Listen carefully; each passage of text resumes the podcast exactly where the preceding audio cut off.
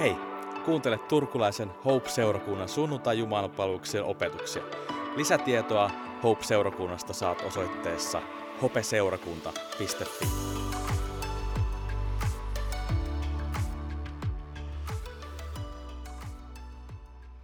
Kaksi viikkoa sitten syksyn ensimmäinen opetussarja, jonka nimi on Ikuisuuden valssi. Ja nyt ei haittaa, että sä et ollut paikalla kaksi viikkoa sitten tai viikko sitten, koska olemme ottaneet huomioon, että nämä opetukset on tapahtunut yhteisösunnuntaissa, jossa kaikki välttämättä teistä ei ole ollut paikalla. Mutta tämän sarjan aikana on tarkoitus pohtia sitä, että, et, tai pohtia, etsiä, miettiä, että et, miten Jumala on. Ei kuka Jumala on, vaan miten Jumala on. Miten yksi Jumala on kolmiyhteinen. Kuka tai mikä pyhä henki on. Ja, ja, ja miten Jumala on rakkaus. Ja tänään me tullaan juurikin tähän aiheeseen, tähän viimeiseen kysymykseen, että miten Jumala on rakkaus. Kuinka moni tietää Exit-bändin? Suomi Kospelin kivijalka. tota, ää, mä oon elänyt lapsuuteni ää, laulun kaikuessa joka paikassa. Mitä rakkaus on, sitä kauan hain. Hetkenkö huumaa, valhettako vain? Ku, kuinka moni tietää tämän? No niin, hyvä. Palasin teidän lapsuuteen tai nuoruuteen tai mennä vuosiin ehkä tässä. Ja oikeastaan tuo biisi tiivistää tosi paljon kysymyksiä liittyen rakkauteen. Toinen sanoo rakkauden olevan rakkautta ja toisaalta me ollaan saatettu kuulla tällainen sano, sanonta jossakin, että Jumala on rakkaus, mutta rakkaus, rakkaus ei ole Jumala. Toiselle sana rakkaus tuottaa pehmeitä ja lämpimiä tunteita ja toiselle se saattaa muistuttaa ja niin kuin sanoja, jotka ilta, joka on juuri julkaissut uuden levyn yhdessä levyn biisissä, jonka nimi on Pumpuli, tiivistää. Hän laulaa siellä, että jos rakkaus on pumpuli, miten tämä sattuu niin? Meillä on kysymyksiä tosi paljon liittyen rakkauteen. Mitä se on? Miksi se on positiivinen asia, mutta siihen liittyy aika paljon kipua tai jollakin on saattanut liittyä. Ja tänään me yritetään vähän niin kuin tämän sarjan teemoin mennä kyselemään sitä, että miten Jumala on rakkaus. Miten se ilmenee Jumalassa, että Jumala on rakkaus. Johannes kirjoittaa ensimmäisessä kirjassa luvussa 4 jakeessa 7-8 näin. Rakkaat ystävät, rakastakaamme toisiamme, sillä rakkaus on Jumalasta. Jokainen, joka rakastaa, on syntynyt Jumalasta ja tuntee Jumalan. Joka ei rakasta, ei ole oppinut tuntemaan Jumalaa, sillä Jumala on rakkaus. Ja nyt mä voisin pyytää sellaisen rakkauden teon joltakin. Jos sä haluaisit käydä hakemassa mulle lasin vettä tuolta tuota, aulan tiskiltä, niin se olisi tosi kiva. Vanhimmiston puheenjohtaja lähti. Yes. Koska jos on laulanut vähäsenkin ja sitten yrittää puhua, niin tuntuu, että suu on ihan kuiva. Mutta mennään takaisin aiheeseen. Jos Jumala on rakkaus, niin miten hän on rakkaus? Miten rakkaus on, on Jumalan olemusta? Mitä se tarkoittaa meille? Millaista Jumalan rakkaus on? Voidaanko me rakastaa Jumalan tavoin? Nämä on niitä kysymyksiä, mitä me tänään kysytään. Ja kuten mä sanoin tämän sarjan ensimmäisessä osassa, ketkä olitte paikalla, saatatte muistaa, että kun me puhutaan Jumalasta – niin me voidaan ymmärtää hänen sanansa avulla hänestä jotakin. Mutta samalla meidän on hyväksyttävä se, että me ei, voi te, me ei voida tehdä Jumalasta jotain sellaista pientä myttyä, joka me tungetaan taskuumme niin sopivan kokoisena pakettina. Et me ollaan nyt saatu Jumalasta kiinni ja nyt me laitetaan se meidän taskuumme. Ja kun me sanotaan, että Jumala on rakkaus, niin tämä toteamus on, on niin perustavanlaatuinen kristinuskon tunnustus, että Jumala todellakin on rakkaus. Ja kuitenkin siinä samassa toteamuksessa on paljon sellaista, mitä me ei oikeasti ymmärretä ja mikä herättää meissä kysymyksiä. Ja tänään mä haluaisin äh, sanoa kolme asiaa Jumalan rak- rakkaudesta, jotka mä sanon teille ihan kohta.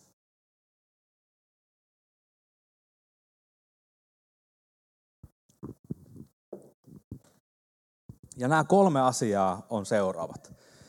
Jumalan rakkaus on ikuisesti lojaalia eli uskollista. Kaksi. Jumalan rakkaus tulee ilmi siinä, että sinä olet olemassa. Ja kolme. Pyhä henki mahdollistaa ystävyyden Jumalan kanssa ja poika osoittaa rakkautensa ystävilleen. Nämä on ne kolme juttua, mistä mä haluan tänään sanoa. Ja tämä ensimmäinen oli, että Jumalan rakkaus on ikuisesti lojaalia, uskollista. Vanhan testamentin kirjoittajat johdonmukaisesti kuvaa Jumalan olemusta seuraamin sanoja, jotka löytyy toisesta Mooseksen kirjasta luvusta 34 jakesta 6. Siellä sanotaan näin, että Herra, Herra on laupias Jumala. Hän antaa anteeksi, hän on kärsivällinen ja hänen hyvyytensä ja uskollisuutensa on suuri. Ja alkukielessä nuo sanat, kärsivällinen, hyvyytensä, uskollisuutensa, on itse asiassa yhtä sanaa, joka kuvaa tällaista niin kuin lojaalia, uskollista, rakkautta, hyvyyttä ja kärsivällisyyttä. Ajatelkaa, että yksi sana, joka kuvaa kaikkea noita. Rakkautta, lojaalisuutta, uskollisuutta, hyvyyttä, kärsivällisyyttä. Ja kun vanhan testamentin kirjoittajat kuvaavat Jumalaa näin, niin siinä ei ole niinkään ajatus siitä, että, että tällaisia ominaisuuksia Jumalalla on. Vaan ennemminkin he sanovat ja toteavat, että, että Jumala on hyvyys. Ei vaan, että Jumala on hyvä, vaan Jumala on hyvyys. Jumala on kauneus, Jumala on rakkaus, Jumala on uskollisuus, Jumala on armollisuus. Ja psalmin kirjoittaja psalmissa 136 toteaa 26 kertaa, itse asiassa käyttäen tätä samaa sanaa kuin toinen Mooseksen kirja 34 ja 6, sanoen, että iäti kestää hänen armonsa. Eli iäti kestää hänen hyvyytensä, kauneutensa, rakkautensa, uskollisuutensa ja armonsa. Niin kuin tämä psalmin kirjoittaja 26 kertaa toistaa tuossa psalmissa sen, että kuka Jumala on, millainen Jumala on. Ei niin, että Jumala on hyvä, vaan Jumala on hyvyys. Hän on se alkulähde kaikelle tälle. Jumala on rakkaus, Jumala on uskollisuus. Ja mä hetkeksi aikaa palaan siihen termiin, joka, josta me tämä sarjan nimi Ikuisuuden valssi on nostettu. Ja josta mä puhuin ensimmäisessä osassa. Tämä ikuisuuden valssi kuvaa termiä, jota kirkkoisät alkoivat käyttää puhuttaessa kolmiyhteisestä Jumalasta. Ja tämä termi on kreikan kielestä, se, se kuuluu, kuuluu, kuuluu, kuuluu tältä, perikoresis, ja se tarkoittaa kirjaimellisesti kiertää tai paremminkin pyörähdellä. Ja tämä perikoresis terminä pyrkii selittämään kolmiyhteisen Jumalan olemusta, kuinka isä, poika ja pyhä henki jakavat saman niin sanotun Jumala, jumalallisen olemuksen, ja kuinka Jumala on yksi, mutta erilaisuus tulee esiin näissä suhteissa kolmiyhteisen Jumalan sisällä. Ja kuten mä aiemmin sanoin, että perikoreisissa tarkoittaa kirjaimellisesti, kirjaimellisesti pyörähtelyä, niin jotkut kutsuu tätä termiä Jumalan rakkauden tanssiksi. Ja tässä tanssissa tai tässä valsissa Jumala eli isä, poika ja pyhä henki ovat ikuisuuden rakastaneet toisiaan ja olleet suhteessa keskenään aina. He tuntevat toisensa syvästi ja läheisesti, eikä heidän tuntemissaan ole minkäänlaista pelkoa, häpeää tai epävarmuutta. Eli voisi sanoa, että Jumalan olemusta, ontologisuutta kuvataan tällaisella kuvalla rakkauden piiristä tai tanssista, johon itse asiassa jokainen meistä kutsutaan mukaan. Ja tämä Jumala, jonka olomuotoa, olemusta kuvataan rakkauden piirinä tai tanssina, tahtoo jakaa tämän rakkautensa ihmisen kanssa. Ja kun ihminen astuu hänen rakkautensa piiriin, hän saa olla mukana jakamassa jotain sitä, mitä Jumala on. Eli tämä yksi sana, perikoresis, kuvaa sitä, miten Jumalan ikuinen rakkauden valsi toimii. Millaista Jumalan rakkaus on. Ensinnäkin jo itsessään se kertoo, että Jumalan rakkaus on, on ikuisesti lojaalia, koska ikuisuuden isä, poika ja pyhä henki ovat eläneet täydellisessä ykseydessä tässä rakkauden piirissä. Ikuisesti. Ja toisekseen tämä perikoreisis terminä osoittaa, että tässä täydellisessä rakkaudessa on jotain sellaista, joka vaatii enemmän kuin kaksi osapuolta. Jos me ajatellaan kahden osapuolen välistä rakkautta, missä ei ole siis mitään vikaa, eikä sitä voi vähätellä. Se on, se on Jumalalta tulevaa myös, koska Jumala on kaiken rakkauden niin kuin alku, jos hän on rakkaus. Niin jos me ajatellaan kahden henkilön välistä rakkautta, niin siinä on kyse rakkauden vastaanottamisesta ja sen palauttamisesta sen antajalle. Se on rea- reagoimista toisen rakkauteen, palauttaen sitä. Mutta Jumalan rakkaudessa on kyse vielä jostain enemmästä. Jumalan rakkaudessa on jatkuvuus, koska siellä on kolme osapuolta. Isä rakastaa poikaa, poika rakastaa pyhähenkeä, pyhähenkeä rakastaa isää, voisi tällä tavalla sanoa. Se rakkaus ei palaudu vaan siitä yhdestä kohteesta, vaan se menee eteenpäin. Voitaisiko me soveltaa tätä kuvaa meihin? Miten me voidaan rakastaa Jumalan tavoin? Johannes kirjoitti siellä kirjeessään rakkaudesta, Jumalan rakkaudesta meitä kohtaan, että me rakastamme, koska Jumala on ensin rakastunut meitä. Eli jos me ajatellaan me, äh, niin rakkauttamme Jumalaa kohtaan, niin me vaan rakastetaan häntä sillä rakkaudella, jonka hän on antanut meille. Eli me rakastetaan Jumalaa Jumalan rakkaudella, jos sanotaan yksinkertaisesti. Ja tällainen 1300-luvulla elänyt Katarina Sienalainen pohti tätä kysymystä, että miten hän voisi rakastaa Jumalan tavoin, miten hän voisi niin kuin toimia rakkaudessa Jumalan tavoin. Ja hän tuli siihen tulokseen liittyen nimenomaan tähän perikoresis-termiin, että Jumala rakastaa meitä ehdoitta. Ja koska Jumala ja koska me rakastetaan Jumalaa vai Jumalan antamalla rakkaudella, on se vaan sen rakkauden palauttamista sen omistajalle tai antajalle. Ja sitten hän ajatteli, että kun tässä perikoreisissa termissä on tämä jatkuvuus, isä rakastaa poikaa, poika pyhä henki, pyhä henki isä, niin siinä se rakkaus ei ole vaan niin vastarakkautta, vaan se, se kulkee eteenpäin.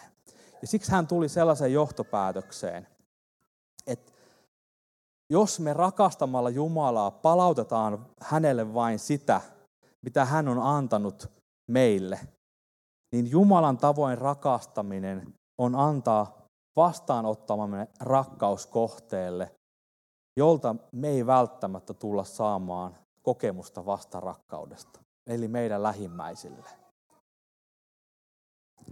Tämä on kuva Jumalan pyyteettömästä rakkaudesta. Hän rakastaa odottamasta vastarakkautta. Hän rakasti aina ensin. Ja rakastamalla pyyteettömästi me toimitaan Jumalan tavoin.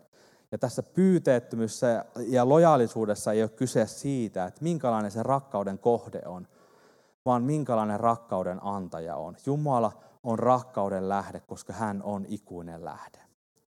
Eli Jumalan rakkaus on ikuisesti lojaalia uskollista. Ja sitten Jumalan rakkaus. Jumala on rakkaus, joka näkyy siinä, että sinä olet. 1900-luvulla eli tällainen saksalainen kristitty filosofi kuin Josef Piipa, ja hän kirjoitti, mitä hän näki rakkauden olevan puhtaimmillaan. Ja hän kirjoitti näin. Rakastaa jotakin henkilöä tai asiaa on sanoa, olen todella iloinen, että sinä olet olemassa. Olen todella iloinen, että näin sinut. Ja jos tätä hänen ajatustaan käyttää, niin sitähän voi käyttää monessa kontekstissa.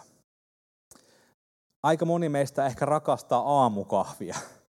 Me halutaan nähdä kahvikuppi meidän edessämme, koska me tiedetään, että se herättää meitä. Mä rakastan henkilökohtaisesti pizzaa. Pizza on to, siis tosi mahtava asia, että, että joku on keksinyt pizzan. Meidän perhe säännöllisesti tykkää matkustaa Italiaan, koska me rakastetaan Italiaa. Siinä on jotain sellaista, mikä jotenkin kutsuu ja viehättää meitä. On tosi hienoa, että maa nimeltä Italia on olemassa. Ja sitten jos me ajatellaan ihmissuhteita, niin eilen, Poutasilla oli eilen hääpäivä. Onneksi olkoon. Ja mä näin eilen Annan IGssä kuvan Kalle Petteristä, jossa oli teksti, että kiitos et oot. Niin tämä on just sitä, mitä rakkaus on. Että mä iloitsen siitä, että sä oot olemassa. Ja eilen me perheenä, tai Anskun kanssa oltiin Lautkoski, eli Miikkan ja Iinan Eeditin synttäreillä. Ja Miikka elokuvaohjaajana oli tehnyt siis lyhyt elokuvan Eeditin ensimmäisestä vuodesta. Ja sitten en tiedä oliko tämä nyt ensiesitys, mutta ensiesitys ainakin tälleen suuremmalle yleisölle. Ja se kesti noin 40 minuuttia. Ja se oli niin kuin sellainen niin kuin suuri viesti vaan, e, ei pelkästään Eeditille, vaan meille kaikille, että, että me ollaan tosi iloisia, että Eedit on olemassa. Isä on tosi iloinen siitä, että hänellä, hänellä, on tytär, joka on olemassa. Ja myös siinä välittyi se viesti, että, että kaikki, jotka siinä videolla oli jollain tavalla läsnä, niin myös tämä kiitollisuus heidän olemassa olostaan välittyi siinä videossa. Ja tämä on rakkautta.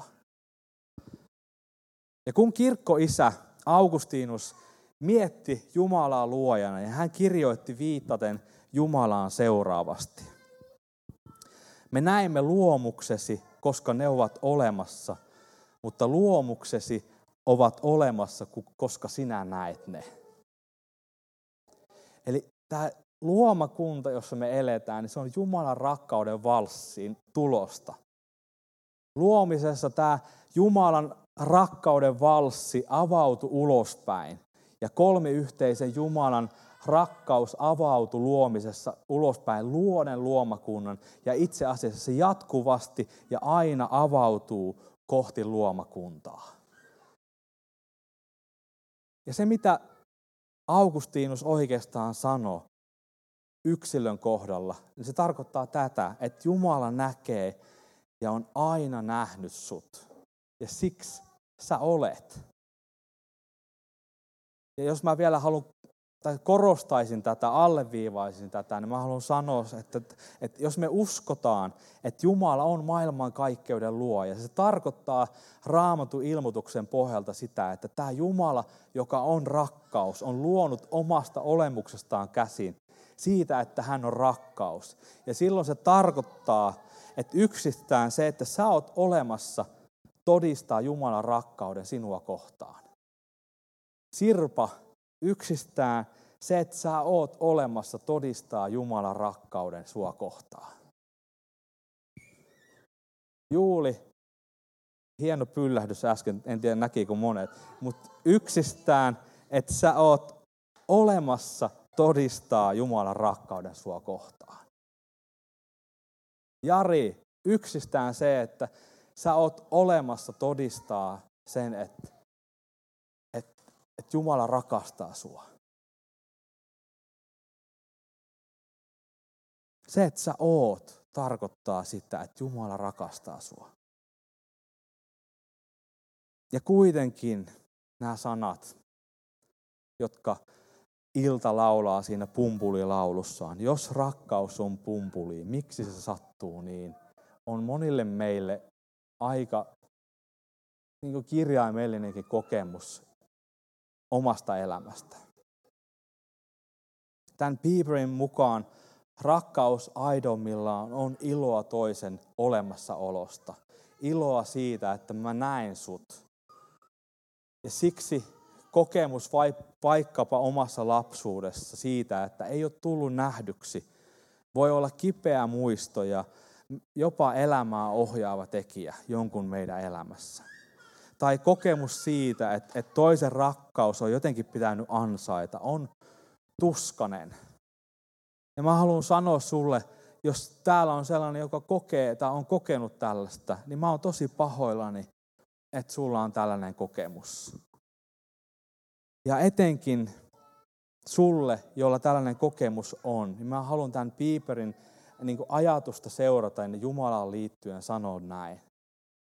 Että koska Jumala on iloinen ja koska hän rakastaa, sä oot olemassa. Hän näkee sut.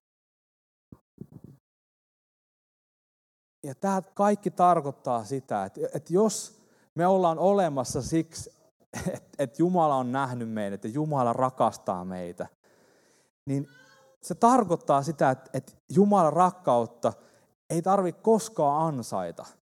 Hänen rakkautensa sua kohtaan on ollut olemassa jo ennen sun syntymää. Sä oot olemassa, koska hän rakastaa sua. Mulla oli kolme asiaa. Ensimmäinen oli se, että Jumala rakkaus on ikuisesti lojaali. Kaksi, Jumalan rakkaus näkyy siinä, että sä olet. Ja kolmas on, että pyhä henki mahdollistaa ystävyyden Jumalan kanssa ja poika osoittaa rakkautensa ystävilleen. Tästä kolmannesta mä en puhu pitkään, ihan nopeasti. Vanhan testamentin tutkijat on laajasti tulleet siihen johtopäätökseen, että pyhää henkeä vanhassa testamentissa kuvataan viisauteen liittyvin termein. Sanalaskut kahdeksan, siellä viisaus kertoo itsestään sanomalla, että kuulkaa, viisaus kutsuu. Ja toistuvasti tämä viisaus tai viisauden lähde osoitetaan löytyvän Jumalasta. Ja Uudessa testamentissa toinen Timoteus 1.7, Paavali kirjoittaa siellä, että eihän Jumala ole antanut meille pelkuruuden henkeä, vaan voiman, rakkauden ja terveen harkinnan, eli viisauden hengen. Ja nyt kun mä oon tälle lyhyesti vaan pohjustanut, että miten pyhä henkeä kuvataan vanhassa testamentissa ja myös uudesta, niin me voidaan seuraavissa jakeissa, jotka mä luen, nähdä sitä, että mitä kolmiyhteinen Jumala pyhässä hengessä ja pojassa tekee. Mä luen kolme jaetta nopeasti. Ensimmäinen löytyy itse asiassa apokryfikirjoista, viisauden kirjan luvusta seitsemän. Siellä Salomo kirjoittaa näin.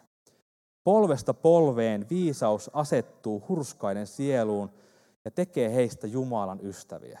Muistakaa viisaus, pyhä henki. Polvesta polveen viisaus asettuu hurskaiden sieluun ja tekee heistä Jumalan ystäviä. Jeesus sanoi Johannes 15, 13-14. Suurempaa rakkautta ei kukaan voi osoittaa kuin että hän että antaa henkensä ystävänsä puolesta. En sano teitä enää palvelijoiksi, sillä palvelija ei tunne isäntänsä aikeita. Minä sanon teitä ystävikseni, olenhan saattanut teidän tietoanne kaiken, minkä olen isältäni kuullut. Ja vielä Paavalin sanat roomalaiskirjeen luvusta 5 ja kestä 8. Mutta Jumala osoittaa rakkautensa meitä kohtaan siinä, että Kristus kuoli meidän puolestamme, kun vielä olimme syntisiä.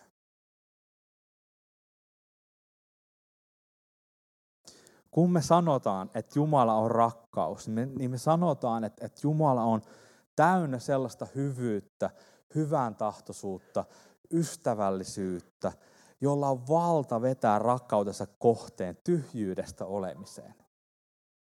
Me olemme, koska hän näkee ja rakastaa meidät ja meitä. Me ei voida ansaita sitä rakkautta, koska se on ikuista rakkautta meitä kohtaan. Me voidaan rakastaa Jumalan tavoin rakastamalla lähimmäisiä ilman odotuksia vastarakkaudesta. Ja kolmi yhteinen Jumala osoitti pojassa äärimmäisellä tavalla, että hän rakasti meitä ennen kuin meillä oli pienintäkään kykyä rakastaa häntä. Tämä on sitä rakkautta, jota Jumala on, mikä Jumala on. Hän rakastaa sua. Rukoillaan hetken päästä, mutta mä pyytäisin nyt pientä tekoa. Korkeakirkollisissa messuissa ja Jumalan palveluksessa ennen ehtoollista toivotetaan rauhaa toisille. Ja me voitaisiin tehdä tänään sama, ajatellen tämän päivän sanomaa. ja toivottaa ja osoittaa sit se, että me rakastetaan toista. Ja mä pyytäisin, että sä sanot siinä lähellä olevalle. Ja, ja mä toivon, että jokainen, joka tässä salissa on, niin voisi kuulla jonkun sanovan tämän nyt sulle. Että mä oon iloinen, että sä oot olemassa. Sano siinä lähellä olevalle ja varmistaa, että joku, joka on kauempana, niin kuulee se, että, että mä oon iloinen, että sä oot olemassa.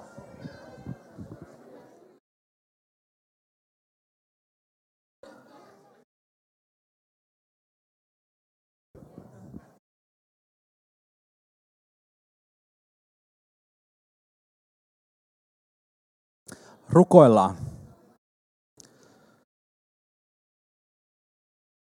Jeesus, me kiitetään sun rakkaudesta, jolla ei ole alkua, joka on ollut paljon ennen kuin kun me ollaan oltu pilke isämme silmäkulmassa tai, tai vanhempiemme ajatuksessa. Sä oot rakastanut meitä.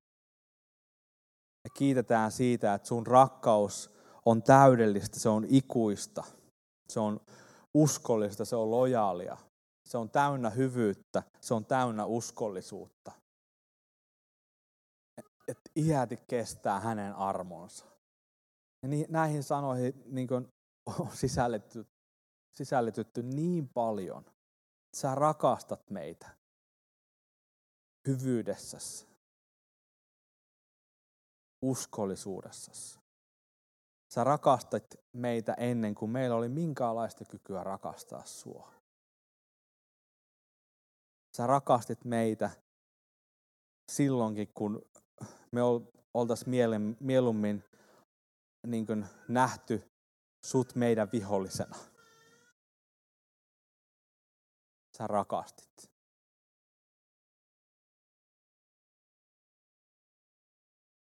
Ja mä haluan vielä siunata erityisesti niitä, jotka, joilla on se kokemus, että ei ole tullut nähdyksi.